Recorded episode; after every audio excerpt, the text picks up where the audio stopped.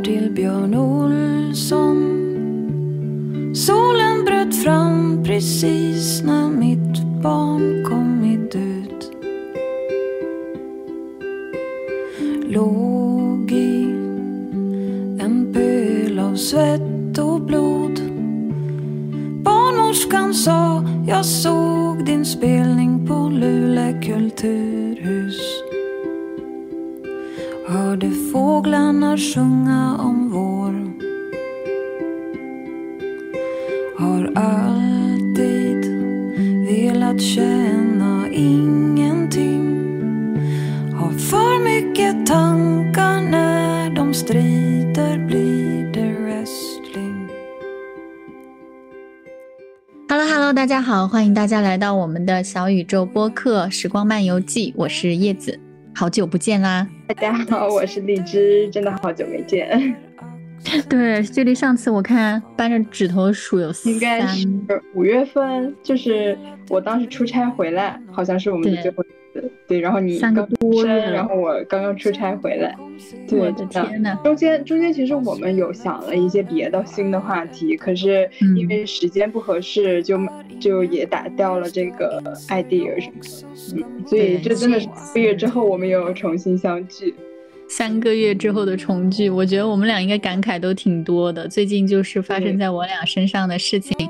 一个是我生娃，然后另一个荔枝也养猫了啊。对，我觉得这一期真的特别有聊头，因为我太想听听你养猫的故事。虽然我觉得我养娃的故事也很多，我们这一期好好聊一聊关于养育的一些故事。对，虽然是2个不一样的生命，但是真的在养育的过程中，就我们2个平时唠嗑的时候也发现，就是有很多很相似的地方。就而且就是小 baby 他其实在小的时候，他虽然能给到你一点情感的反应，但他不会怎么说话嘛，然后所以就回馈也不是很多，那就真的很想养小猫小狗是好像的。太像了，我们俩一聊起来真的觉得就是真的是除了养还有育。你说像我这个阶段可能还好，毕竟我这个就真的是人的幼崽。你那个猫的话可能真的已经快要进行社会化的训练了。我看那天荔枝发了一个小红书 post 说要带它下去小区遛弯什么看看书。我昨天早上和晚上都睡了，就是因为我希望我之后就是经常出去玩的话，我可以带着他一起嘛，就比如说爬爬山呀什么的，那就必须要社会化，因为他特别胆小。就比如说昨天早上我带他下去以后，就在他因为他是美短，我养的是美短虎斑，然后他就是那种在家就是活蹦乱跳，然后发疯，天天发疯，但是。真的出去以后，他就趴在那儿一动都没敢动。然后昨天早上他就动都没有动，对，所以就要进行社会化的训练。对，我觉得我们要不从头开始聊一下你为什么会想养猫吧，因为我之前在上2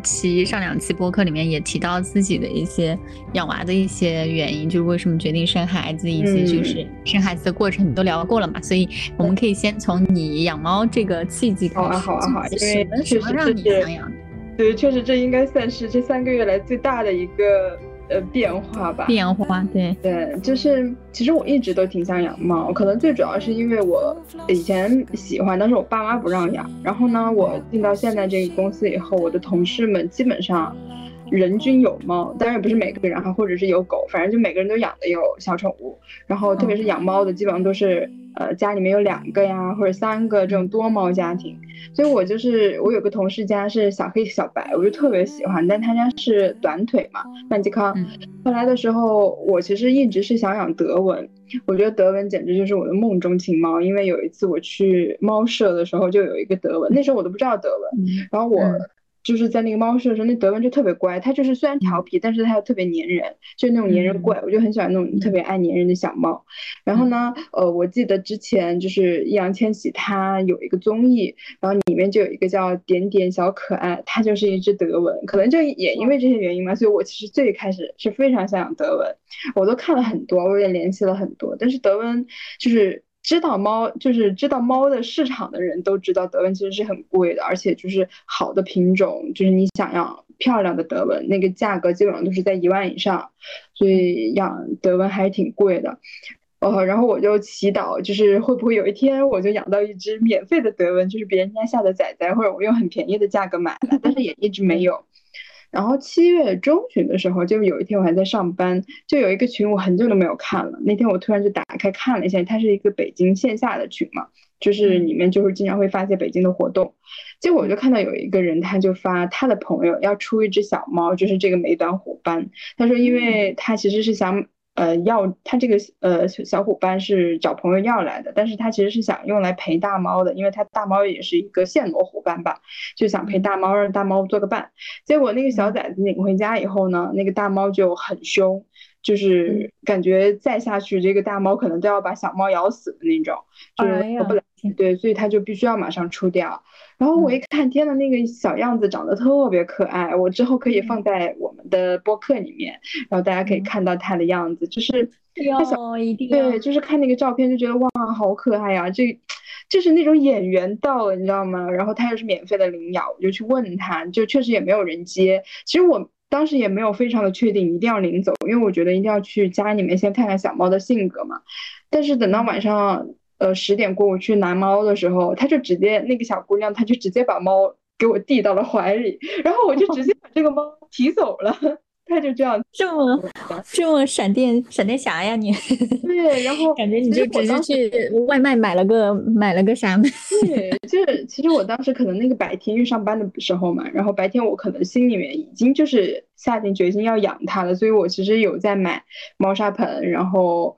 那个猫粮就是这些东西，我就美团都先买了一些嘛，就是怕以防万一我真的把这个猫接回来了，然后果然它就接回来了，所以就这样我就花了多少钱呢？免费领养。OK， 挺有缘的，他跟你。那你就是因为我在那个小红书上看到他的那个粉嘟嘟的小耳朵，我就特别觉得特别可爱，想咬一口。就像我看到我崽崽，我那个我家娃量高的那个手的时候，因为他早产，他小嘛，对，他的手就比正常婴儿都要小，然后。我就经常是忍不住想咬它，你知道吗？我觉得我俩都是属于那种忍不住咬它。对，我觉得我们俩的养育方式挺像的，我不知道怎么样。就是我这一期想跟你聊，也是因为我真的跟你聊的过程中，我发现我们俩都是，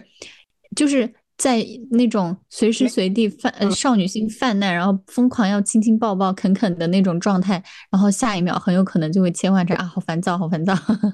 抓狂，好暴躁。所以我觉得我们俩这种状态可以聊一下。说实在的，我觉得其实养猫还挺特别的吧，因为我之前其实包括感情也好或者是什么呀，我其实没有特别长久的那种亲密关系。然后我觉得养猫的过程让我。其实在这个过程中我他是5月25的生日，然后我是7月把他抱来的，那就是在他快2个月还差几天的时候抱来的，就是然后到现在差不多一个月多一点了。我觉得就是这么短短的时间，我觉得我暴露了很多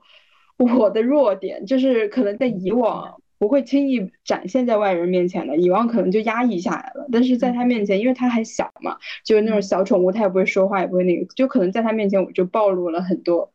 我的那种弱点。其实我特别讨厌，对，然后特别讨厌，但是有时候比如说像刚才就是在我们要聊这一期之前，我还收拾了他一顿，然后收拾完他以后我又感觉自我厌恶，就在这个过程中反复复。对，你刚刚说到这个自我厌恶，因为在我这个养育过程中就是自我责备，就或者说自责吧，guilty， 就感觉真的很罪恶。为什么？因为你想崽子它还是比猫要有需求更复杂嘛，毕竟是对，它又要吃又要喝，对，而且有时候你对你吃喝喝拉全部都给它搞定了，你觉得基本需求都满足好，它还有可能哭，就没理由的，有时候可能烦躁，有时候热，或者是就是可能你不太方便随时随地照顾到需求的时候。比如说我今天也是，我在跟你录之前，我跟我一个朋友去一个地方，就是港口取虾，我们订的虾嘛，然后我一路上我当时就我最开始我就特别后悔，我在想早知道我就不来了，就他今天状态这么差，因为他就是一路上就是在大马路旁边，我又不方便停下来婴儿车把他抱出来，他而旁边都是车来车往的，因为那段路到码头的路就特别的窄又特别的靠近就是那个高速马路，然后我就真的很崩溃，因为他一直在爆哭，我朋友就在前面走几步停下来等我，走几步停下来等我，然后他没有带他玩吗？带着，但他娃就比较淡定，因为他家娃就是以淡定著称的，我们都很淡定的。对，然后就是也有可能是我家娃还那个，虽然是现在跟他娃年龄差不多，但是还是早产嘛，所以可能还是在比他要早一个阶段，就睡眠需求会比较高，如果一旦没哄睡就会闹觉，就会一直爆哭，而且他现在就很黏，有时候你抱着他得要走个10几20分钟，然后把他放下，他还落地醒。然后我就在小红书看好多别人说落地醒怎么办，然后很多人就说什么落地醒，就是你大人太心软了，你直接把他放那儿让他哭累了让他自己就睡了，而且什么落地醒，你就不要把他抱起来就好了，就是直接就是在床上拍不睡，你就让他在那儿就自己玩累了，或者是怕累了，他自己就累睡了，就很多小红书这么说，但是我就觉得实践起来好难，我也不知道为什么，就是我甚至有时候在想到底是我，就是到底是他哭更惨，还是我看着他哭我心里更惨？这个就很像我，对吧？这个就很像我和就是我家猫叫端午啊，就很像我和端午一样，就是有时候就小猫嘛，它不是就会咬人嘛，它就和你冲呀和你玩的时候，或者是它不高兴的时候或者怎么样，它就会咬你。就是其实咬不是一件好事，因为特别是在它长大以后，如果它还养成这个习惯的话，就你主人有可能就会受伤嘛，因为它没轻没重的，然后以后长大牙齿也会更尖。那小红书上其实有很多人，他们也会教你怎么办，就比如说你要给它做核酸，就是拿手，就它在咬你的时候，你就要把手捅进它的嗓子眼，然后或者是打它屁股呀，或者是假装你去拍手，但是没有打在它身上，反正就要用各种，或者是你就是以为自己被它咬到了，然后去尖叫一下，就是让它吓一跳，反正就是有各种各样的办法，就是让主人就是尽量就是让小猫不会再咬你。但是这种真的试了很，就是每一次我给它做核酸的时候，它就很痛苦嘛，它很痛苦，但是我也不忍心，我觉得我像是在虐待猫一样，就是那种感觉就特别的残忍。但是小红书很多人就这样说，然后我又觉得哎，你应该不能这样吧，就是这样猫猫也不开心，而且它好像也是因为不想你弄它，然后才生的脾气，所以我就觉得哎，就是小红书上好像说了很多办法，但是真正对自己家的猫适不适应还真的得就是多看看，就有这种感觉。但是我觉得所有的，包括你现在在描述你养端午的过程，我觉得我完全可以把它想象成你在养一个娃，因为你的描述方式跟我在描述我养我娃的时候的困惑一模一样，所以我是觉得说任何的养育它都有很多的观点，包括现在我说的这个落地醒的问题啊，放在娃身上就有两类观点，一类人就说你肯定要抱啊，他这么小1岁以前你都不会宠坏孩子的，你只会给他更多的安全感，你只会让他觉得很 close， 就是跟你之间很亲近，以后他就会建立对这个世界的信任和安全啊，就这种。然后另一种说法就是说啊，那你抱吧，你以后你就指望着以后你都抱睡吧，但他10斤、20斤、30斤的时候你也抱睡吧，就这种就会让你觉得，如果你不去做这个睡眠训练，不去下这个狠心，以后你自己也要承担后果，而且他可能会越来越粘人，然后说不定也就是会像他们说的那种后果，就是会变得怎么说娇滴滴的啥的。但是呢，我真的觉得这种观点你要在里面取一个平衡，可能也不能都走极端，对不对？其实每一种方式你要说它绝对的好，而且你也需要观察你家里的这一位你家这位和小红书上的那些都不太一样。我经常有时候会有这种困惑，我不知道你现在会不会对比其他的猫。我现在我尽量在控制，因为我会觉得我们父母那一辈不是我们最憎恨的就是被拿来跟其他孩子比较，对吧？所以我一直在养凉糕的过程，我都在想，我千万也要记住这个教训，千万不要走我爸妈的老路，不要老是说别人家的孩子，或者也不要去老是对比别人现在孩子已经怎么样了，已经怎么样了，达成什么成就了，到哪个阶段了。毕竟他一个早产儿歌，他毕竟也是他也是个独立的个体嘛，他也有他自己的节奏，所以我觉得这一点我还挺想问一下，你会去这个还挺有意思的，就是因为小猫它就不会像人一样嘛，就是你需要给它教育啊或者什么，但是我当然也会啊，就是因为我其实是很喜欢粘人的小猫的，但是老实说我家猫一点都不粘人，就是除了比如你上班回家的时候它反而是一个独立的猫对，除了你上班回家的时候，然后它刚开始会粘一下你，然后或者是它吃完东西以后比较饱的时候开心了它会让你粘一下，就是让你摸一下，但是你想让它长久的抱在身上的那种是不可能的。然后另外可能有的是比如说带它去打疫苗，因为打完疫苗以后猫就会不舒服嘛，那它那一两天是最粘人的时候，就因为睡眠很多，就能让你随便的搞它，其他时候它就一点都不粘人，所以其实我觉得就是这个猫它并没有让我的感情得到就是快乐，因为养猫就是想要黏黏的那种猫嘛，但是它其实一点都没有，所以其实我也会去比较，但是我其实没有什么比较的对象啊，就是我知道有些猫很粘人，但是我家猫就是这样，我也没有办法。那不过我星期六的时候去我同事家，就我刚刚说那个小黑小白他家黑黑是我见过我最喜欢的猫然后我去的时候，就我以前就我自己还没有养猫的时候，我就喜欢去他家玩嘛，就去和黑黑和白白玩，然后呢那个黑黑他晚上的时候他会和你一起睡觉，然后你可以把他抱在被子里面一起睡，但是过一会儿就是晚上可能快要到天亮的时候，他就自己会跑出去吃东西啊什么，或者在你床上乱蹦，但整体他很乖，所以我星期六去的时候我很久没有见他黑了嘛，然后我星期六去的时候，他家黑黑就一直在我的腿上坐着，然后就热乎乎软乎乎的，真的好可爱。然后我就发给我室友，我说你看别人家的小黑就多么的乖，你看我们家端午一点都不乖。他说我要代表端午谴责你，你这个才刚刚出去别人家你就已经不要端午了哎，我也没有办法，对对对，就很难。而且我觉得就是因为养娃之后我才开始就对父母竟然已经没有那么苛责了，甚至我觉得可能我也并不会做的有比他们，当然时代的在改变在进步，我们会有更科学的育儿，会有更多的就是知识，还有视野也会更宽广，这个是必然会比我们父母那辈做的好的，就整体来讲。但是在一些我们自己觉得就是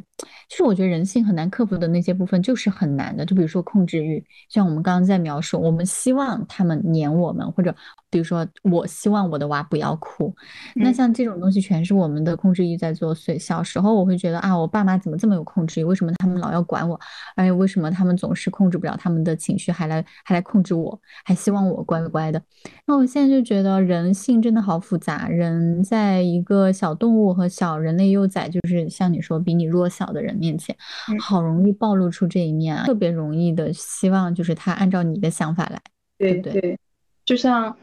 我今天还有我同事在那儿聊嘛，然后我就说我觉得就是和小动物相处，就是还真的和与亲密关系，就是它也是亲密关系啊，但和人相处还真的不太一样，就包括你可能小 baby 也是一样，就因为他们弱小，你其实弱小的这种东西面前，你可能能暴露更多自己的本性，因为比如说你和你老公相处，你男朋友相处，你知道他可能比你更强，或者是你们会制衡，就你知道他是另一个人，然后大家都有自己独立的思想，那你可能有些东西我比如说我想爆发，但是我可能会选择压抑，或者是换一种别的方式，或者你们会negotiate，就是你们会谈判，你们会争吵，对对对，你们会以一种相对还是平等的方式去解决它，至少会沟通。但是在小孩子和小动物面真的就不一样，就是因为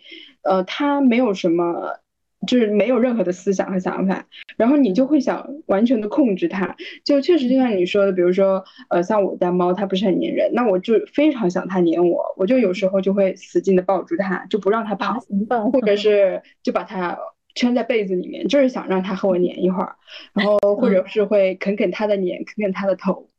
但是它就是不，因为它讨厌，就是他想要出去玩，那就比如说我就啃一下他的头，就啃一会儿，就以前最开始的时候他会狂叫，他就觉得生气，然后到后来可能你反复多次了，他就已经不叫了，就是你要啃啃他他也无所谓，你随便你吧就是这种感觉。然后反正我倒是，但是我倒是和我朋友聊的时候，他倒是说，他说我养猫就是为了让我开心的，我给它买这么多罐头，给它买这么多这样那样的东西，就是为了让它让我撸着快乐，然后让它来贴我或怎么样。所以说他说当然要收拾猫，然后收拾了它自己就知道就是怎么样是可以亲近的，然后以后长大了才可以多黏一下。当然我也不知道哈，但是你每一次做出这样的举动的时候，就是比如说非常想贴近他的时候，但是他开始狂叫，然后你开始暴露，你开始想打他的时候，就会让人觉得啊天哪，就很自责，然后打完以后就会很自责，然后就会很讨厌自己为什么就是控制不住自己的情绪，就经常会这样。是啊，我比如说我今天我在外面，哪怕我没有，因为其实他这么小，我也不可能对他吼，对不对？我只能把那股气憋在心里。你知道我最近就是有时候就是因为没有耐心，然后又发火，但对自己发火，向内发火，就是有你体内有一股气。对对对，我就在想，这不会让我更结节吗？虽然说我爆发了出来，这不会让我更想结节吗？你知道吗？就是很明显，就是因为最近的一些事情，包括我不小心就是涂了那个奶头涂了药膏嘛，因为我乳腺炎有那个水泡，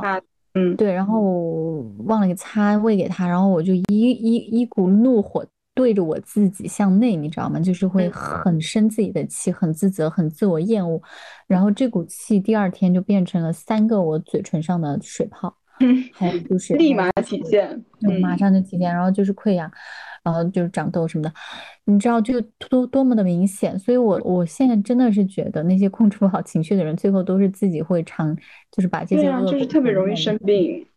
就很容易生病。所以你刚刚说结节，然后我这一次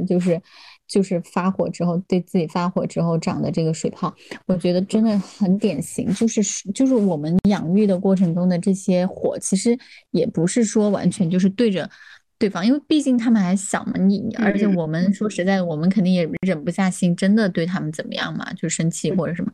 但其实更多的时候，可能还是自己把一些情绪压抑在自己心里，然后我觉得这样特别不健康，所以我赶紧跟你聊一聊的原因，我觉得也是想说我们自己通过梳理这种情绪的来源，然后甚至说我们有可能的话把它排解出来，就我们相互吐槽把这股气给发出来，不要就是憋在心里，憋成了这个水泡，憋成结节，你知道吗？对，因为我觉得虽然说我们聊这一期好像更像是闲话唠家常的感觉，但我觉得应该有很多人其实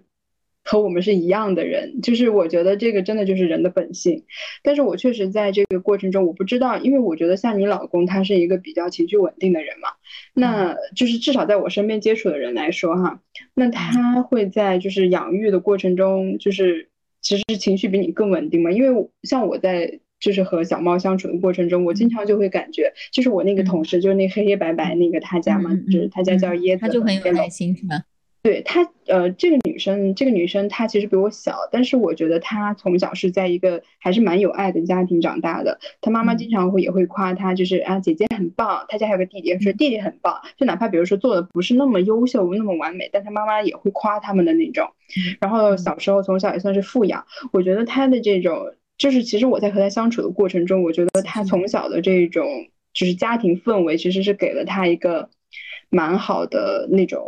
力量的。所以我觉得他经常就是在我感受，我觉得他情绪还是比较稳定，虽然他也会有一些小情绪啊，也会自己哭呀什么的，但是我觉得比如他和猫相处啊或者什么时候，我觉得他情绪还是比较稳定的。然后我有时候就是在我凶我猫的时候，我就会在想啊，要是我猫是在那种，我家猫咪是在情绪稳定的家庭，就是哪怕他不想让我亲近他，那也就不亲近啊，无所谓啊，就是会不会这样的家庭他会更快乐一点，或者是更自如一点？因为比如说像跟着我吧，其实我平时也不怎么会凶他，就是如果他打翻了东西，或者是撕碎了一些什么，我一般这种我都不会生气，因为我觉得就小猫嘛，它的本性这个很正常。我一般生气的是它刚来家里面的时候，可能太小，但是当时不知道一些原因嘛，就是它在我床上尿了2次，那2次真的是让我很生气。但后来我反思的时候，我是会觉得他尿床是因为太小了嘛，然后我又把门带上了，他可能想出去或者是来不及了，他就在床上尿了。那我觉得也能理解吧，但是我会教育他，我会把他提到他的那个猫砂盆那儿，然后我会打他，然后让他去闻那个味道，然后再告诉他猫砂盆在哪，对，就会教他。但是反正后来他再也没有乱尿过，然后但是我一般情况下我最经常会想要揍他的时候，就多半都是我想要和他亲近，但是他想要咬我或者是死活不让我亲近，这个时候我就会特别生气，就是可能有时候不打他，但是也会就是自己会觉得不开心，然后他室友那里就是室友那里待的时间长的时候，我会嫉妒，这个让我就是对他还是有过高的期待了，对对对，有期待有控制，然后所以就这个事情是我和我的猫身上就是最经常的一个问题。对，但是我有共鸣哎，我非常有共鸣，就是因为你刚刚说到这个，就是你希望它拉臭臭，好好拉，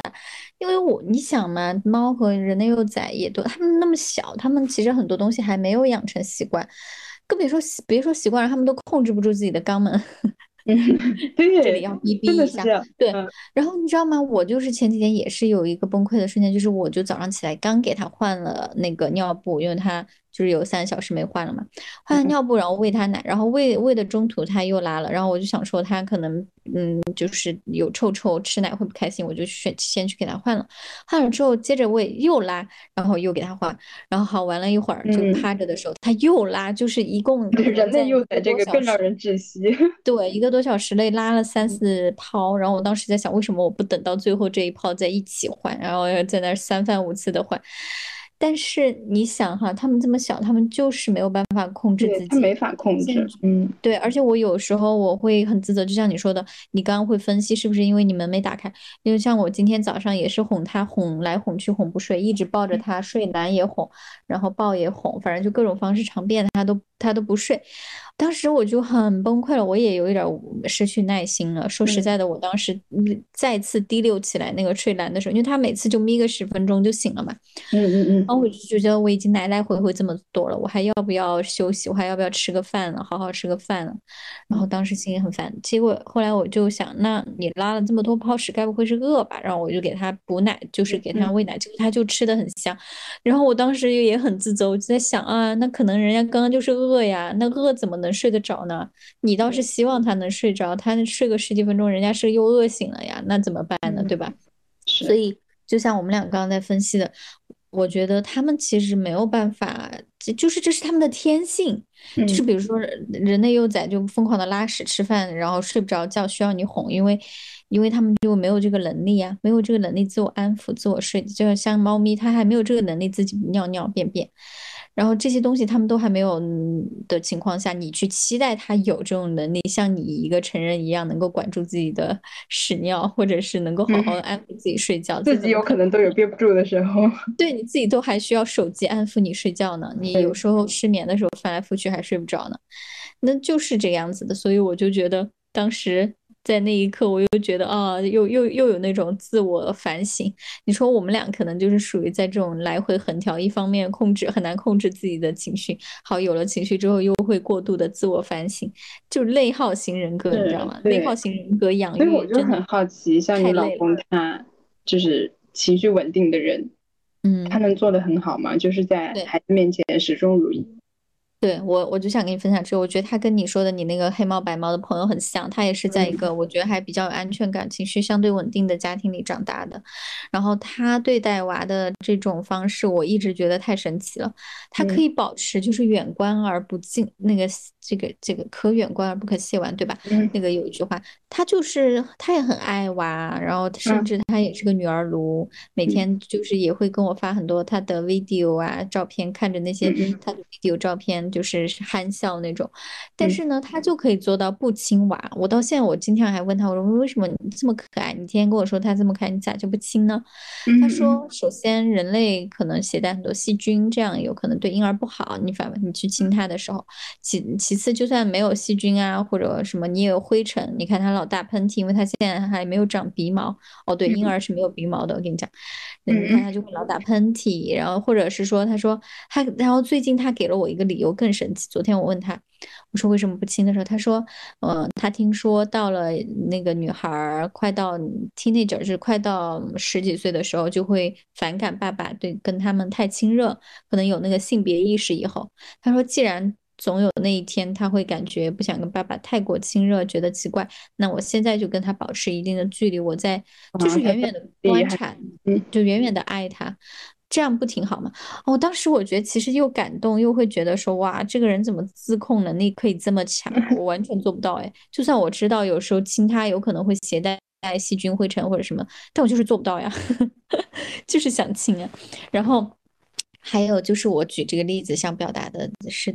我觉得他的那种爱可能没有很沉重的原因是他没有那种傻傻的付出，因为我觉得我跟他对比起来，为什么我带娃那么辛苦，他就总是好像是可能我们自作多情的以为自己付出了很多，对吗？对对对，但就感觉好像自己总是很苦情，但是他带娃的时候好像就还比较轻松，而且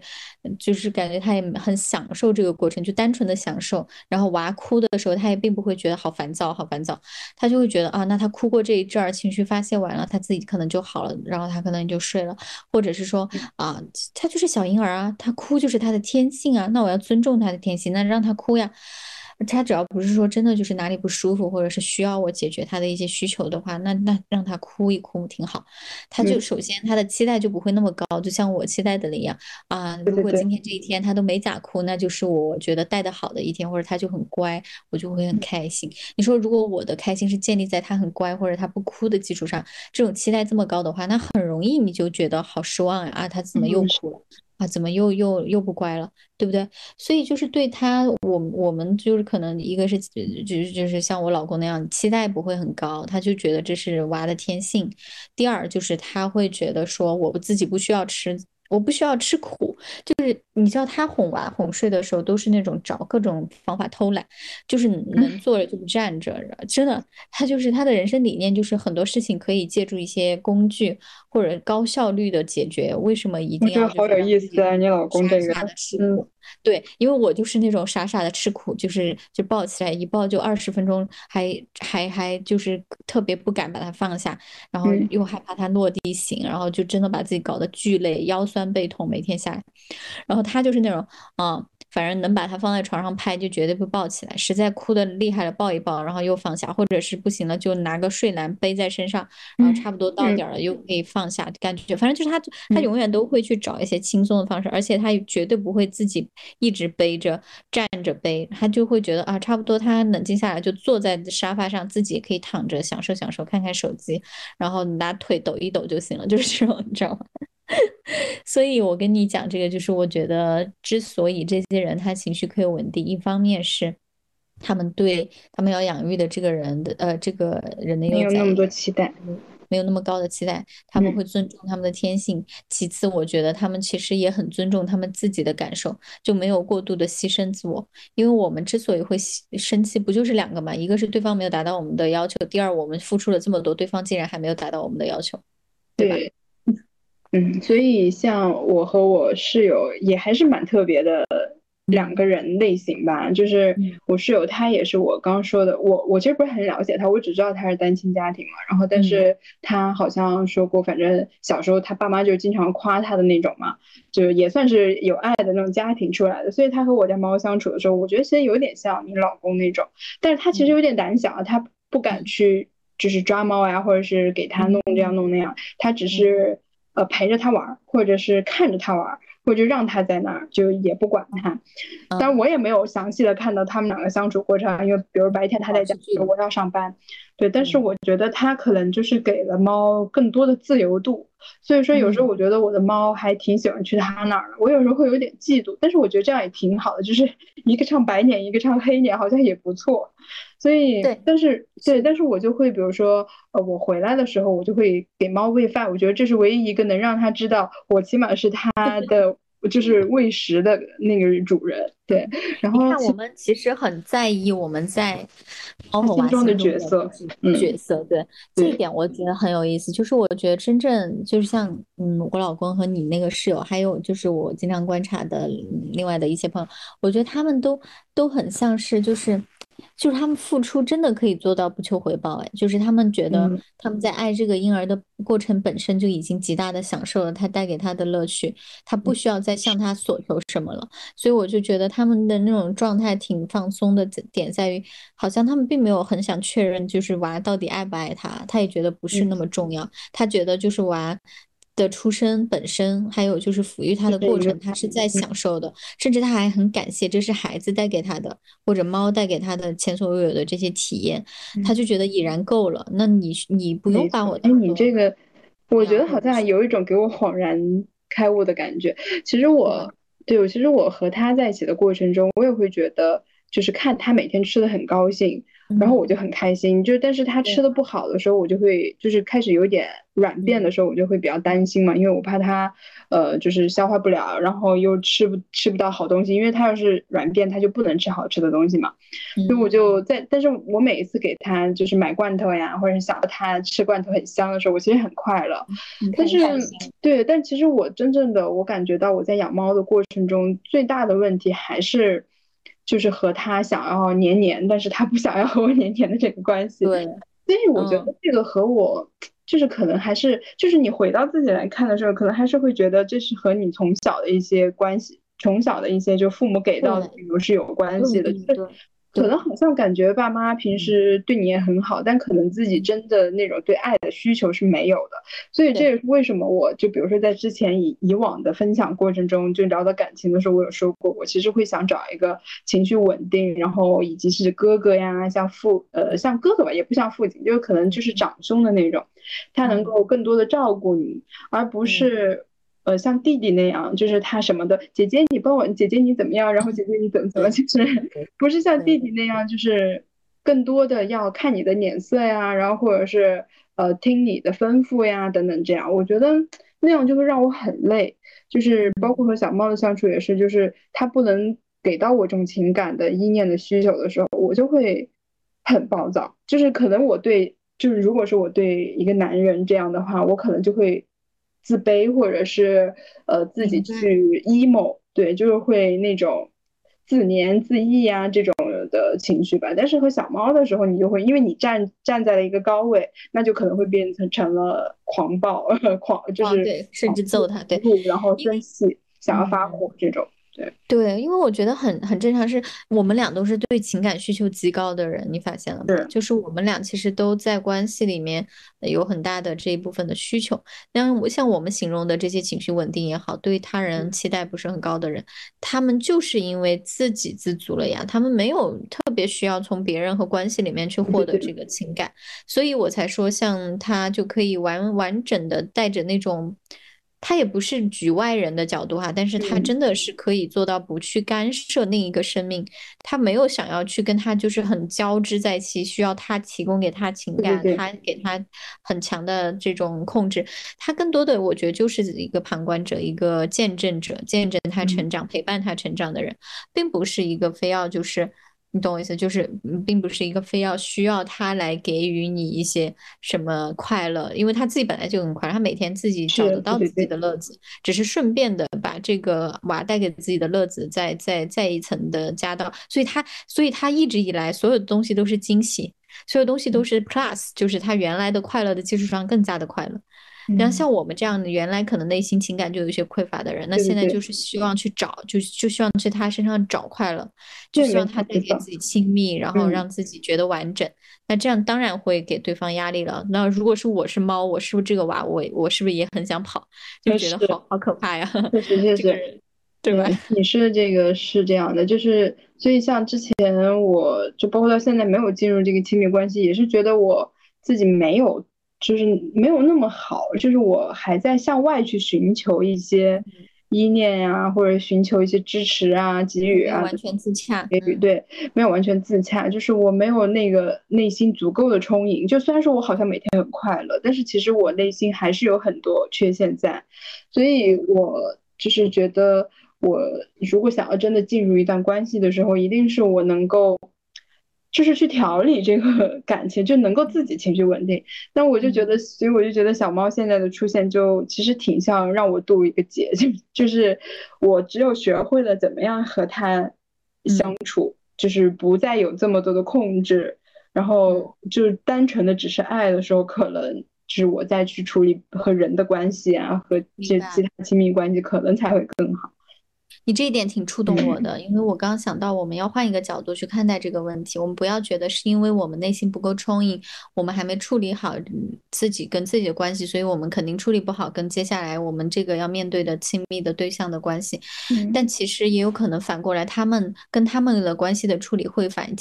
过来促使我们成长，自我成长会加速这个部分。因为我自己的感受就是，虽然我每天还是会在这种情绪爆炸崩溃和控制不了自己以及自责的这种情绪里面来回颠簸，但是我会感觉总的来说我是有一些进步的。比如说我自己在看自己的时候哈，我会觉得我现在好像会更敢于去表达自我了。就是我觉得我之前可能对于很多的感受就是没有那么清晰的去勇敢的去表达出来，但是我现在有了孩子之后反而会有这种感觉，就是我觉得他给了我很大的勇气，我不知道你有没有这种感觉，他给了我一些勇气去面对我自己生活中的一些困难。因为当我发现哦，原来我乳腺炎也是发着高烧喂奶我也过来了，哦，原来他那样子崩溃一整天，我累成那个狗样我都能够活过来就这么困难的时候，一个一个的事情我好像也过来了，那还有什么事情我解决不了的呢？那那些职业职场上的人际关系上的，如果遇到了一些困难，那我就要去直面啊，我就勇敢的去面对就好了呀，我一定还是会过来的。我不知道为什么哈，我就觉得养娃的这个过程反而给了我一些勇气，以及就是改变自我的那个动力吧。我觉得这个动力还挺强的。我那天在跟我朋友聊，我说我感觉我之前总是嘴上说，但是行动其实跟不上，但是现在为了孩子我好像会更有动力去做到一些改变，因为我想要给他树立一个好的榜样，我想告诉他就是女孩子还是要爱自己，所以要对自己诚实，然后我想告诉他的事情我一定要先做到，这样我以后他长大之后会觉得啊，妈妈不是只是在给我灌输鸡汤，他自己也是这样做的，就是会有这种动力。当然这个肯定过程还是很漫长，毕竟你看我们俩在处理自己的自我成长过程中有这么多的一些要去克服的，不管是人性的弱点还是我们自己内心的 bug， 但是就是我觉得有了这个小生命吧，你会更有责任感，你会觉得不能只是说而已了，你要做到，你知道吧？就是这个就很像我当时就我前室友他当时说的嘛，就是如果之前听过我们之前几期聊的时候，我聊到我前室友的时候我也说过这个，就是因为我一直也会说啊，我要准备好就是自己的角色，或者是准备好比如金钱啊，然后等等这样的东西以后，那我才会考虑进入下一段关系，或者是去养一个娃等等的。可是我当时我前室友就说，他说你不可能什么时候都准备好，你只有就是去进入这个角色或者进入这个关系了，你才能够不断的去调整和不断的去进步，对，去等。就其实我觉得他当时给我说的这个，我觉得还蛮触动。他说，因为我不可能永远都是等到我创业成功了，等到我有钱了，我再去生那个娃。那就是永远都等不到了，所以他就是生娃和当时那个疫情是同步进行的，然后他现在就疫情之后他也恢复了，而且娃也生了，然后他的事业也恢复了，甚至可能比之前更好。所以我觉得这个东西真的不是等出来的，一定是去做的。然后另外一个感受是，就是我不是一直有和你说就是那个释放法吗？可能你也不用去在意它到底是什么，它可能就是一种冥想的方式。就是我周天的时候也去了一个线下的活动，是一个在寺庙里面的冥想，然后其实我觉得他那个老师讲的和我现在做的其实他们都是殊途同归，都是一样的东西。其实就可能比如说像你老公那种，他可能因为自己原生的家庭啊等等的，他可能比我们更近了一步，就是能够有处于这种充满爱的氛围中，那但是他自己内心可能还没有达到完全丰盈的这种状态。对，那其实像这种冥想啊，或者像做一些内修的这种功课，其实就是让你不断的去发现真实的自我，然后能够去就是直视，然后去真诚的面对自己。这样的话在之后的一些过程中可能就能够更多的去感受到爱。就比如说像你刚刚说你老公他也不是很在意娃平时要怎么样，不会对他加很多期待呀刻意，而是完全就是充满着爱，然后他自己内心是足够爱，对，然后孩子他就能够更多的用这种方式去对他，就特别像我全部所有的东西养育都是耳濡目染。你就我觉得就是最近感受最深的就是这句，因为当你想要教会孩子什么的时候，你自己必须要先做到，包括你觉得成为一个情绪稳定的人，成为一个情绪稳定的猫很重要，那你自己就一定要先去实践它，先要向你的孩子示范，就是当你真的是有情绪的时候，你会怎么处理它，你会呼吸，你会释放，你会尽可能的让自己不要去说出或者做出伤害别人的事情，对不对？嗯，所以我觉得这个还真的是一个知行合一的过程。然后我觉得我养娃的过程一直是在就是克服我自己就是之前认知到但还做不到的事情，就是一直的在做这个实践。每一次我都尽可能的让自己就是先稳定情绪，先不要暴躁，先不要就是觉得失望或者什么的，先看看就是现在他到底需要什么，或者是说如果给不了他需要的话，我就尊重他，给他一些空间好了，对吧？就是就像你说的，你室友会尝试给猫一些就是自己的空间， 对，我觉得每个生命都需要自己的空间，不管是猫还是人，真的就是我觉得真的有一些能力可以自己做到的，其实嗯是。然后我刚才说的也是我另外那个朋友，他也是在做这种冥想的过程中，他也是其实就昨天的事儿，他说他在突然就感受到了一个瞬间，就是他觉得好爱一切，因为他特别讨厌他妈，但是他在那一瞬间就感到他好爱他妈，他妈妈，然后好爱他身边的就是各种东西，就是他说这种感觉真的就是瞬间涌上来的。反正就可能平时我们说了很多啊，我们要怎么样怎么样，但是可能内心真的感受到那一瞬间的时候是不一样的。不过就是这种比较玄妙的东西还是得有玄妙的人才能体会到。对，这个东西可能需要一些更多的修炼，但是我觉得能在日常里面稍微控制一下我暴躁的情绪，就已经可以对我至少对我身体的伤害再少一点。是，我觉得甚至都不是对这个猫和娃娃有什么样的好处，更多的是更多能照顾我们自己的情绪。所以反正你说对，就是我说照顾好自己很重要，你只有先爱自己才能爱这个对方，这个不是我们一直贯穿始终就是强调的嘛？因为如果我们足够爱自己，我们也不会允许自己这样生气的，对不对？是，所以像我比如说就是在我们聊天之前，我不是刚说我收拾他一顿嘛，就是因为他不让我亲亲，然后但我不知道可能是我的方式错了，就是他们都说就是提他的脖子他就不会没有反应，但是我不知道为什么我提他就像虐猫一样，我天哪，我一提他就惨叫。然后我问我同事也是，我同事说他是装的，他是小猫不可能就是会那样叫，他是装的，然后就是怎么，但是我觉得可能是我真的错位置了。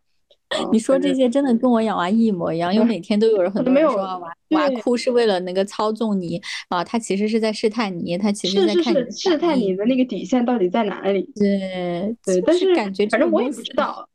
我其实不希望我用这种比较暴力的方式去对待他，因为对他也不好，对我也不好。你说比如说我收拾他一顿，因为剪指甲在那儿嗷嗷叫，然后板来板去的乱跳啊什么的，揍他一顿，然后好像乖了给你剪一剪，但是你又会觉得哎，这种是勉强来的，是你压迫下来的，和他自己乖乖的坐在这里是完全不一样的。所以我们应该要想的就是说到最后我在想就是解决方案，未来我们怎么样可以做到更好，对我们对他们都更好。那你觉得就是当这种事情这种 moment 发生的时候，你觉得有任何的方法可以让你控制住自己不去就是控制它吗？或者是说我换种说法，比如说当它出现没有按照你期待的这种行为的时候，你有可能不生气吗？然后你的方法是什么呢？我觉得挺难的，但是可能如果我能想到的方法就是好呀，那你比如说我给他剪指甲啊，那剪了一只手，然后他开始要发疯了，行吧，那你就去玩。然后呢，我就在想这个事情，我就在把他抱过来，给他们一点空间，让他们发泄这种烦躁，因为也许他们也很烦躁，对不对？对，就比如说像偶尔有时候我想和他亲亲，但是他很就不想，然后他想要玩或怎么说，那这种时候有时候我也会让他去，但可能我觉得是因为我最近要来姨妈，然后这种控制欲就会更强，就你不让我亲，我也不想让你走，然后我们俩就对抗，然后所以就这两天反而他有点暴躁，我也有点暴躁，但是我觉得确实刚才说的，那其实就是如果这样的情景再发生，最好的办法是那你去干你的，然后我也去压抑一下我的这种控制，就是那我们一会儿我们再继续，然后可能我发现是这样的，你说到点上了。对，因为我跟我老公吵架，目前也只有这一种方法可以解决我们彼此的怒气和对对方的意见，就是先暂停一下，就是我们各自在各自房间待一会儿，然后我把我的这个情绪不管是以什么方式发泄出来，然后不要憋在心里，然后我理性下来了再去看待他提给我的一些建议，因为他就是比较事儿，就是他会对生活各方面细节要求特别多，让我有时候压力很大嘛，我有时候就会把这种对我就会反抗，对我就会觉得好烦啊，我已经很累了。但是我其实如果把这种感性的东西、情绪的东西消解完之后，再去看理性的层面的话，又会觉得其实还是有它的道理的，也不是完全没道理，所以就会好很多。我觉得对猫咪、对我们的宝宝也是一样，就是说包括我们觉得很烦躁，就是它真的在那里哭也好，像你的猫它在那儿暴躁的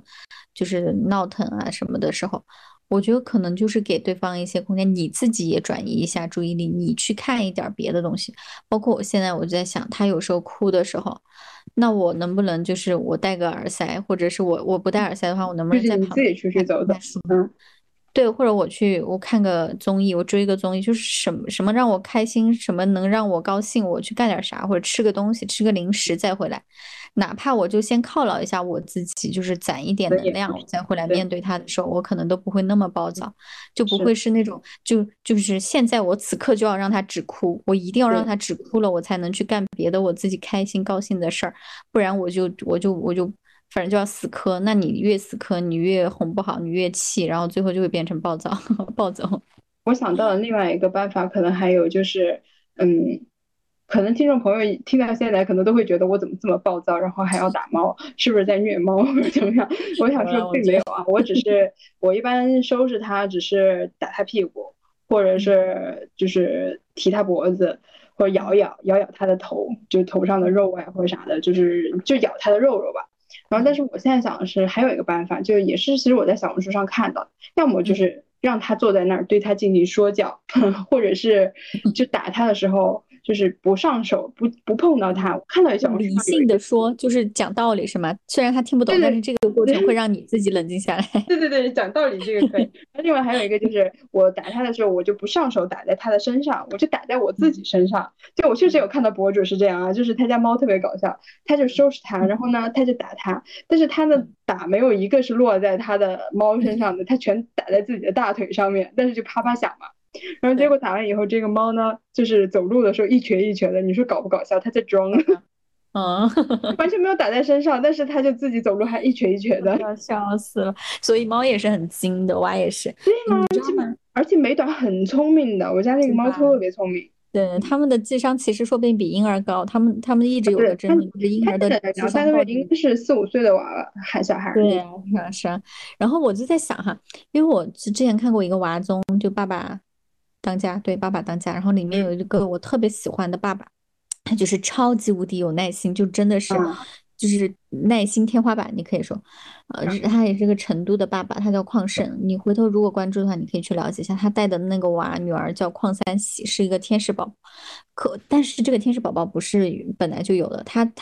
会很会关心别人，很有同理心，很会表达自己的情感，情绪也相对比很多他同龄的甚至比他大的娃都要稳定。然后我觉得这个不是没有原因的，因为他爸在带他过程中我经常就会看到一些细节，比如说他不小心就是在那儿玩嘛，沙发上，你说小朋友他有个什么轻重呢？他的那个枕头就把他爸放在茶几上的牛奶打到了嘛，然后他底下就是他爸的电脑，就是 iPad 啊，好像就是苹果电脑吧。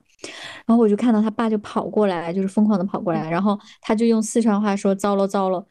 我不知道你们那边方言这个糟了糟了是什么意思，但是就是四川话是有点搞笑的那种意思，就是说哎呀完犊子的那种感觉。但他们两父女就一直在那儿笑，你知道吗？我在想这种事情发生在我家里，那不得是一个翻天铺天盖地的骂。首先就别说你电脑还在底下有可能会给你弄坏了，你首先打到了牛奶，满桌子牛奶这件事情爆炸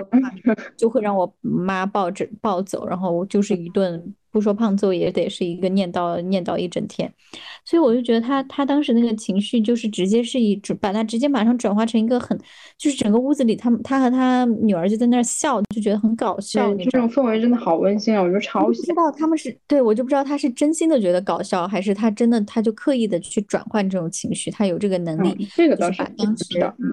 对，因为我觉得对于正常人来说，应该都会觉得有点烦吧。不管怎么样，你的电脑在底下也很有可能你电脑就坏了也有可能修不好，你里面的东西就可能在他来说就是这个东西没有那么重要，就是我可以再买一个新的电脑。嗯，所以后来对，所以他这种方式就让他老婆女儿对他也是这种方式，他家就从来不会相互责备。他有一次就是带着他女儿老婆出去，因为外面很热嘛，成都那个时候高温，然后他们开着那个面包车，结果他爸忘了给他们家那个车的空调里面加那个氟利昂还是什么，就是那个制冷的东西就忘了加，就导致他们车厢里巨热，然后他娃就热得直冒汗，他老婆也是，但是他老婆和孩子都没有责备他爸忘记这个事情，因为他爸很主动的，就是真诚的承认错误，就说老婆就是不好意思，然后就是忘记了，然后他老婆就只在那开玩笑，他女儿也在那开玩笑。我在想，这么小的小朋友哎，他居然可以控制住这种就是热导致的这种暴躁，因为很多小朋友我觉得他一旦热了、困了、饿了这种东西，他根本无法控制的。但是他女儿居然在那笑嘻嘻的，就是吹风。然后还说，哎，反正就忘记具体说啥，但就是他们一家人就有说有笑的，我觉得这种氛围太，氛围真的很好。对，然后我就很想说，每当我现在想生气的时候，我就会想到这几幕，我看到的这几幕，然后就觉得我想营造的家庭氛围，如果是这样的话，我一定要守，哪怕我现在做不到像他们那样发自内心的觉得这不是什么事儿，那我也要手动先把这个事情就是先摁下来，就是把我的情绪先摁下来。比如说我现在我就会。有时候就像我刚刚跟你说的，有时候就是他在那哭哭唧唧哭哭唧唧，还没有到爆哭的程度哈，我就会就是我会刻意把语速放慢，因为我原来的话他一哭我就说哦哦哦，但是其实我这种哦哦哦更会进一步加重他的那种烦躁，然后或者他根本也不会被这种哦哦哦给安抚下来，因为其实你的这个急躁也进一步的会传递给他，因为你哦哦哦的时候你是希望他赶紧不哭了嘛，对吧？所以我现在我就会刻意的就是训练我自己，就是我这个时候就把语速放慢，我说哎怎么啦，你有点不高兴啊，你咋啦，让妈妈看一看，就类似这种，就跟他现在的那种哭声的那种节奏很不搭调的这种，但是我反而是在刻意的就是把节奏放缓，然后把语速放慢，然后把那个语调也就是变得特别的平稳，我希望说可以把这种平稳就是很平静的这种氛围传递给他，就希望他能够也平静下来。对，虽然我还在实践中，我也不能说就是完完全全能做到就把他安抚好，但我至少觉得那一刻我通过这种假装的方式，假装我很平静的方式，真的我就能够先把那股火给压下来，至少不会让那股火就是急火攻心，伤害到我自己。不过你这个也给了我一个蛮好的例子吧，就是你看我现在和他其实是第一个月的相处，就是中间就会发生很多戏剧化的事情啊，或者是让我无法控制的事情，但是我觉得确实这个东西是一个长久的事情，就是小猫也不是一两天的相处，就是可能你会陪他好几年几十年，那确实在这个成长的过程中，可能这一个月我做的不好，那可能下一个月慢慢的我就会成为一个成熟的妈妈。对，长远来看你就会越做越好。而且你刚刚就是说到这个也提醒到我，就是说我老公经常跟我说的一句话，就是说你现在带他不要总是激情带娃，他说我经常有那种吃苦的状态，就是我太消耗我自己了，他说你陪伴他可是一个长年累月，是个马拉松，你想你要陪伴他那么多年了，这个很有道理，他这一年你要是把劲儿都用在这第一年上，就是过度的消耗你自己，不管是生气跟自己生气，还是说太累着自己，你后面还怎么陪伴他呢？你身体不要了吗？那你后面要怎么更好的养他呢？所以我觉得你老公真的很理智，而且很稳定。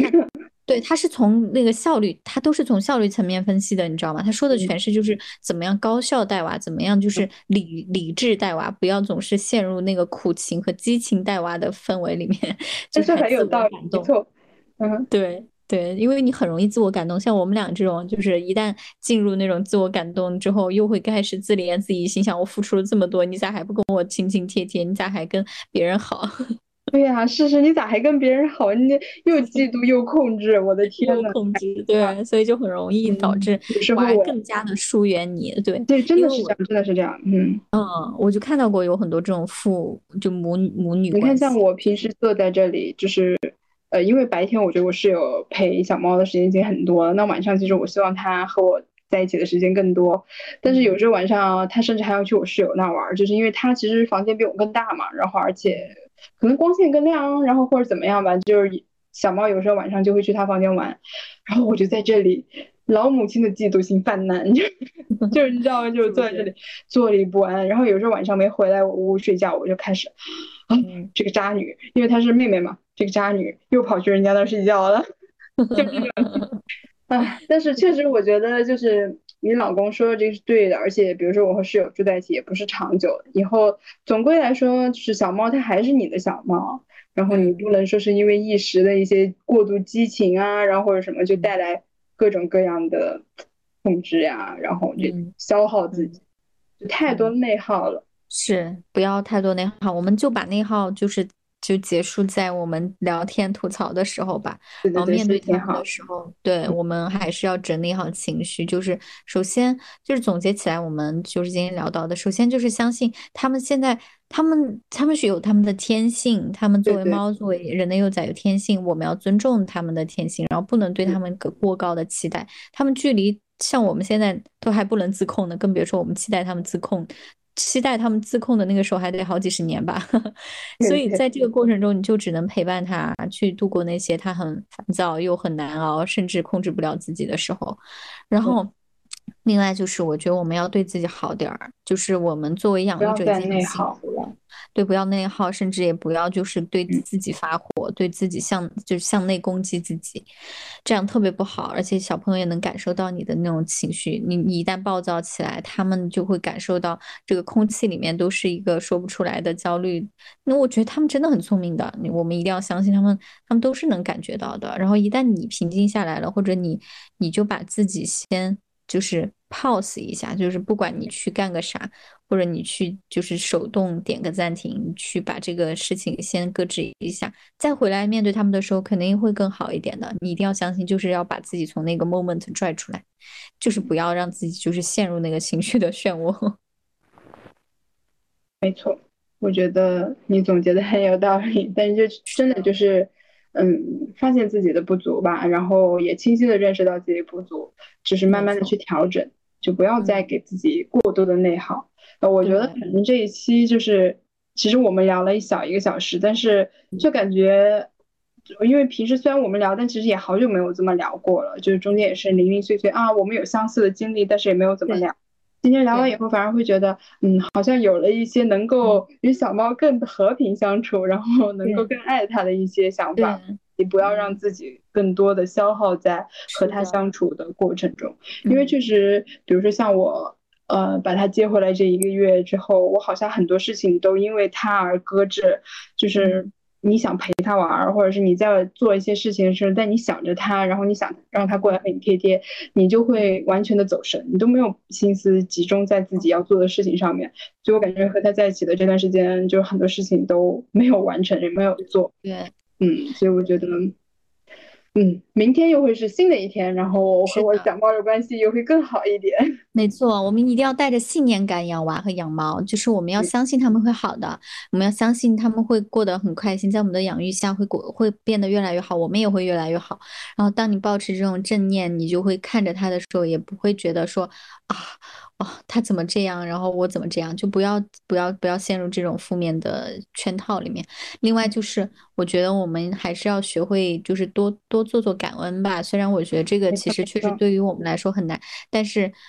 因为我们可能之前的亲密关系也好，或者我们的成长过程，我们的原生家庭没有给我们足够的安全和爱，所以其实我们内心还是有匮乏的。但是即使在匮乏的状态里面，我们也要感谢这两个，就是感谢这个生命吧，这个小生命来到了我们的家里来陪伴我们，然后他们其实本来可以跟我们没有任何关系的，他也可以被另外一个人抚养。没错。那像我有时候也经常会觉得他投胎到了我家里，选择了我作为他妈妈，对吧？所以我觉得就是他他们已经带给我们这么多惊喜了，没有他们之前我们的生活虽然说我们有自由，有很多大把的自由，有自己可以做很多乐子，可以找很多乐子，可以跟朋友聚会嗨到半夜，但是他们带给我们的这种体验和这种就是感受又是从前所未有的。而且真的我觉得就是对于他们来说，你说他们就比如说小猫啊，它被放养到大自然也许也会很快乐呀，然后像我家宝宝，我觉得其实对吧，他投胎到别的家庭说不定还更有钱，还是一个更可以给他更好的环境的。但是既然此生有缘分，我们相聚了，然后在一起了，那就是要珍惜，而且特别感恩。我就觉得如果每天带着这种的角度视角就多一点去看他们的话，你会觉得哎，他哭就哭吧，他闹就闹吧，哎，他也就折腾，就是他也就之前几年特别需要我依赖我啦，长大之后他不也就自己就自由飞了嘛。而且猫咪你看它的生命也就对吧，也没有那么长的生命，对啊，所以你们能相互陪伴的时间又有多少呢？就一定要多去想想这些，你当下，对，多珍惜当下吧。哪怕他哭的当下，他闹的当下，都是你回头再回望的话，对啊，都是他成长过程，而且你会觉得啊，好珍贵呀！你说他还能这么自由表达多少年呢？等他长大了变成人了，他要被社会毒打了，他根本就没有这种撒泼或者是肆意发泄自己的这种机会了。小时候的时候能让他，因为我想就等他6个月的时候就带他去割了嘛，就我觉得还是割了。然后割了以后他的性格就会是另外一个性格。是啊是啊，我有见证这个过程，我旁边有一个。我认识的一个朋友家，他们就是割了之后就猫整个猫都忧郁了很多。是啊，变懒了呀，或者是不爱动了呀等等。所以就真的活泼捣蛋的时候也就小的时候这个时候。是的，所以你就带着这种纯粹的欣赏和爱意吧。这个我觉得这是我们这一期的这个重点，就我们要画重点。真的，当你可以带着纯粹的爱意和耐心也好，或者是感恩的这种心情，可能对于我们来说整个过程会更享受一点，然后当我们享受的时候其实我们也就不会再那么苛责他们。嗯，没错。嗯，好的，那其实这一期也聊了很多关于养育的问题，虽然说是不一样的小生命，但真的就是有很多共同之处，相似的，我们有相似的苦恼和甜蜜，就是这个过程真的太奇妙了。我希望我们俩就是 hold 住，然后其实下一次再聊天的时候我们有更多成长可以分享，就可以更多的把我们的方式方法分享给跟我们一样困惑的就是大家。嗯，然后我们共同进步吧。好的，那我们这一期就到这里。好的，那我们下期再见啦。那我们希望下一期我们能够尽快的去录制。对。好，那我们就各自做自己的好妈妈吧。嗯，加油哦。嗯，好，拜拜，拜拜。嗯。Huvudet och hjärtat står i en ring med ett ängsligt öga över axeln. Tänk om någon skadas. Har alltid velat inte bry mig om någon. Sen du kom ser jag hur bladen knoppas, löven faller, jag är ett av dem. Det är ingen ångest, jag inser jag också ska multna och allt tillhör dig. Ser himlen åter bli grå. Jag bryr mig inte om någon. Bryr mig inte om något annat än det.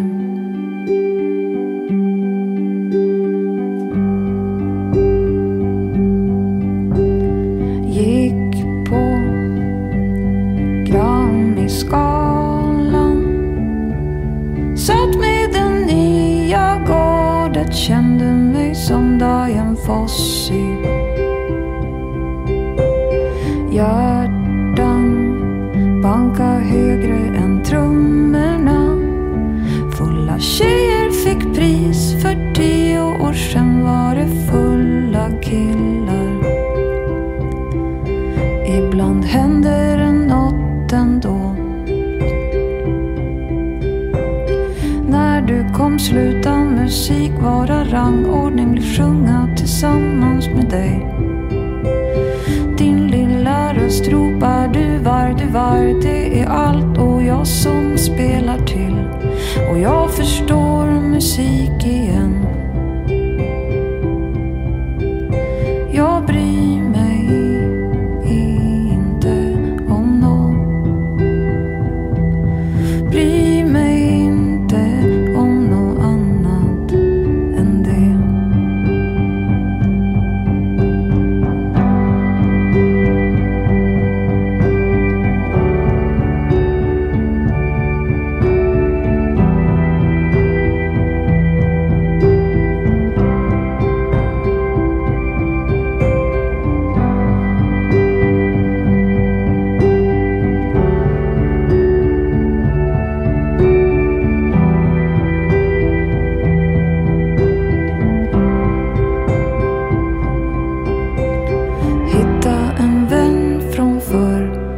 Köpulhill direkt från flaskan. Och kylan nöp oss i kinderna. Kolla på kort på dig. Jag bryr